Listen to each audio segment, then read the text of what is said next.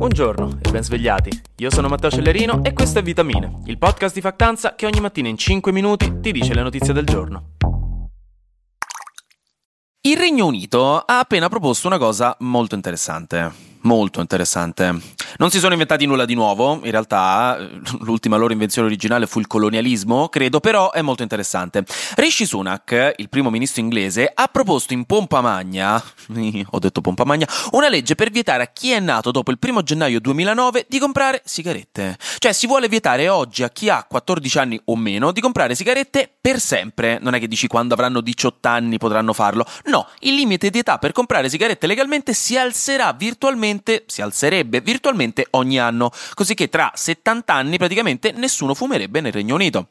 L'obiettivo specifico e dichiarato è quello di creare la prima generazione britannica senza sigarette, che rappresentano le sigarette una piaga sociale enorme, un vizio che causa decine di migliaia di morti ogni anno solo nel Regno Unito, ma pure da noi, ve pensate, e che causa costi enormi per il sistema sanitario. L'idea quindi è molto radicale e riprende para para una legge approvata poco tempo fa dalla Nuova Zelanda, che per prima si è inventata sta cosa e si basa sull'assunto che se uno non inizia mai a fumare, perché non può comprare le sigarette, non può sviluppare il vizio, quindi nessuno dovrebbe voler fumare se non ha mai fumato. Anche perché non si sta cercando di vietare qualcosa che ha un suo valore intrinseco, ma qualcosa che si vuole comprare solo dopo aver provato per la prima volta, di solito per aspettative sociali, banalmente perché si è provato dopo aver visto altre persone farlo.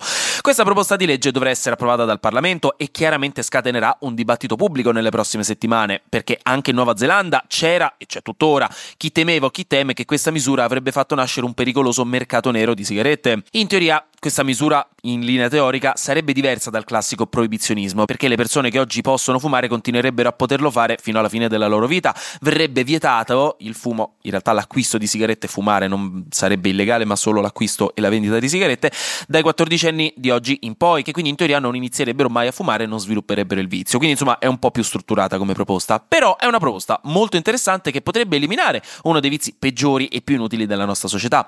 Voi che ne pensate? Vi metto domande e sondaggio in caption, voglio sapere la vostra opinione.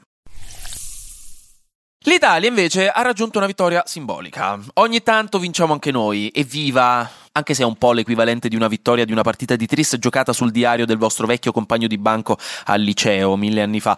In pratica, in queste settimane l'Unione Europea sta portando avanti delle trattative per modificare, per riformare il patto di Dublino, che è il documento internazionale con cui si gestisce la situazione dei migranti che arrivano in Europa e della loro accoglienza. Fino ad ora, tra le varie cose, c'era stata una piccola diatriba, una contesa tra Italia e Germania, che già da un po' litigano sulla questione dei migranti da accogliere o meno, perché di base l'Italia subisce gestisce tutti i movimenti migratori del Mediterraneo rispetto alla Germania e chiede da sempre di ricevere più supporto e di dividersi la responsabilità dell'accoglienza, ma la Germania, che di suo riceve più di tre volte le richieste d'asilo che riceviamo noi di solito, questo bisogna ricordarlo, non vuole.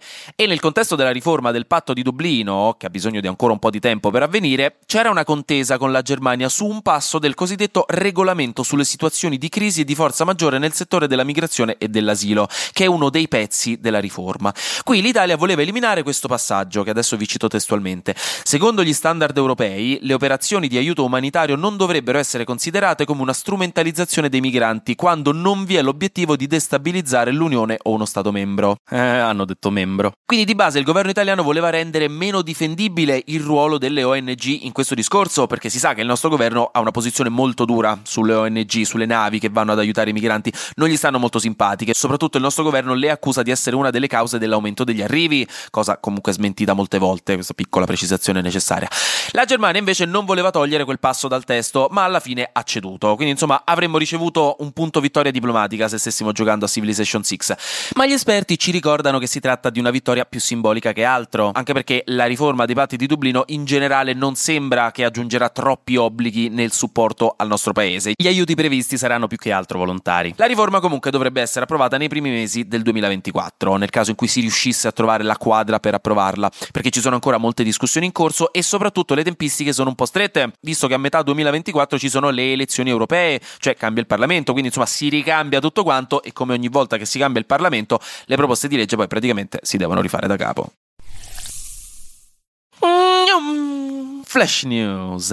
Bawendi, Bruce ed Ekimov hanno vinto il Nobel per la chimica grazie ai loro studi che hanno portato alla scoperta dei punti quantici, cioè delle microparticelle così piccole da avere caratteristiche quantiche utilizzabili per le nanotecnologie. Si sta ancora cercando di capire cosa può essere successo all'autobus caduto dal cavalcavia a Mestre che ha ucciso più di 20 persone, è uscito un video che però non chiarifica completamente la dinamica dell'incidente, si indagherà ancora. Infine, Yannick Sinner ha vinto il torneo ATP 500 di Pechino battendo Medvedev, consolidandosi come quarto nella classifica mondiale. Grandissimo.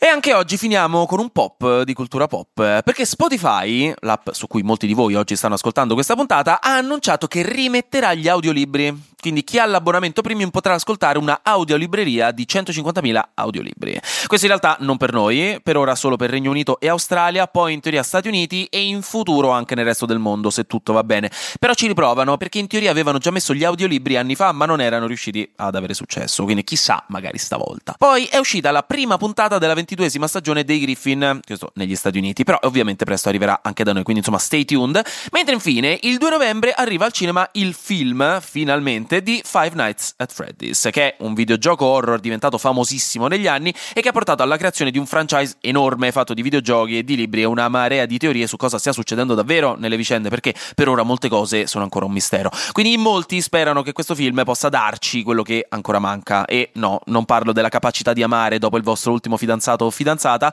in bocca al lupo per quello, ma di risposte che non hanno prezzo. In chiusura volevo un attimo scusarmi, scusatemi, ieri ho detto male Banksy, l'ho chiamato Bansky e questa cosa mi fa rosicare perché c'ero anche stato attento a come era scritto nella caption dell'episodio, l'avevo scritto pure bene, è la mia memoria muscolare che me l'ha fatto chiamare così perché al liceo ero convinto si chiamasse Bansky invece che Banksy e ieri mi è tornato, quindi scusatemi e grazie per avermelo fatto notare. E per il resto, anche oggi, grazie per aver ascoltato Vitamine. Noi ci sentiamo domani perché sarà successo di sicuro qualcosa di nuovo e io avrò ancora qualcos'altro da dirvi. Buona giornata e buon giovedì.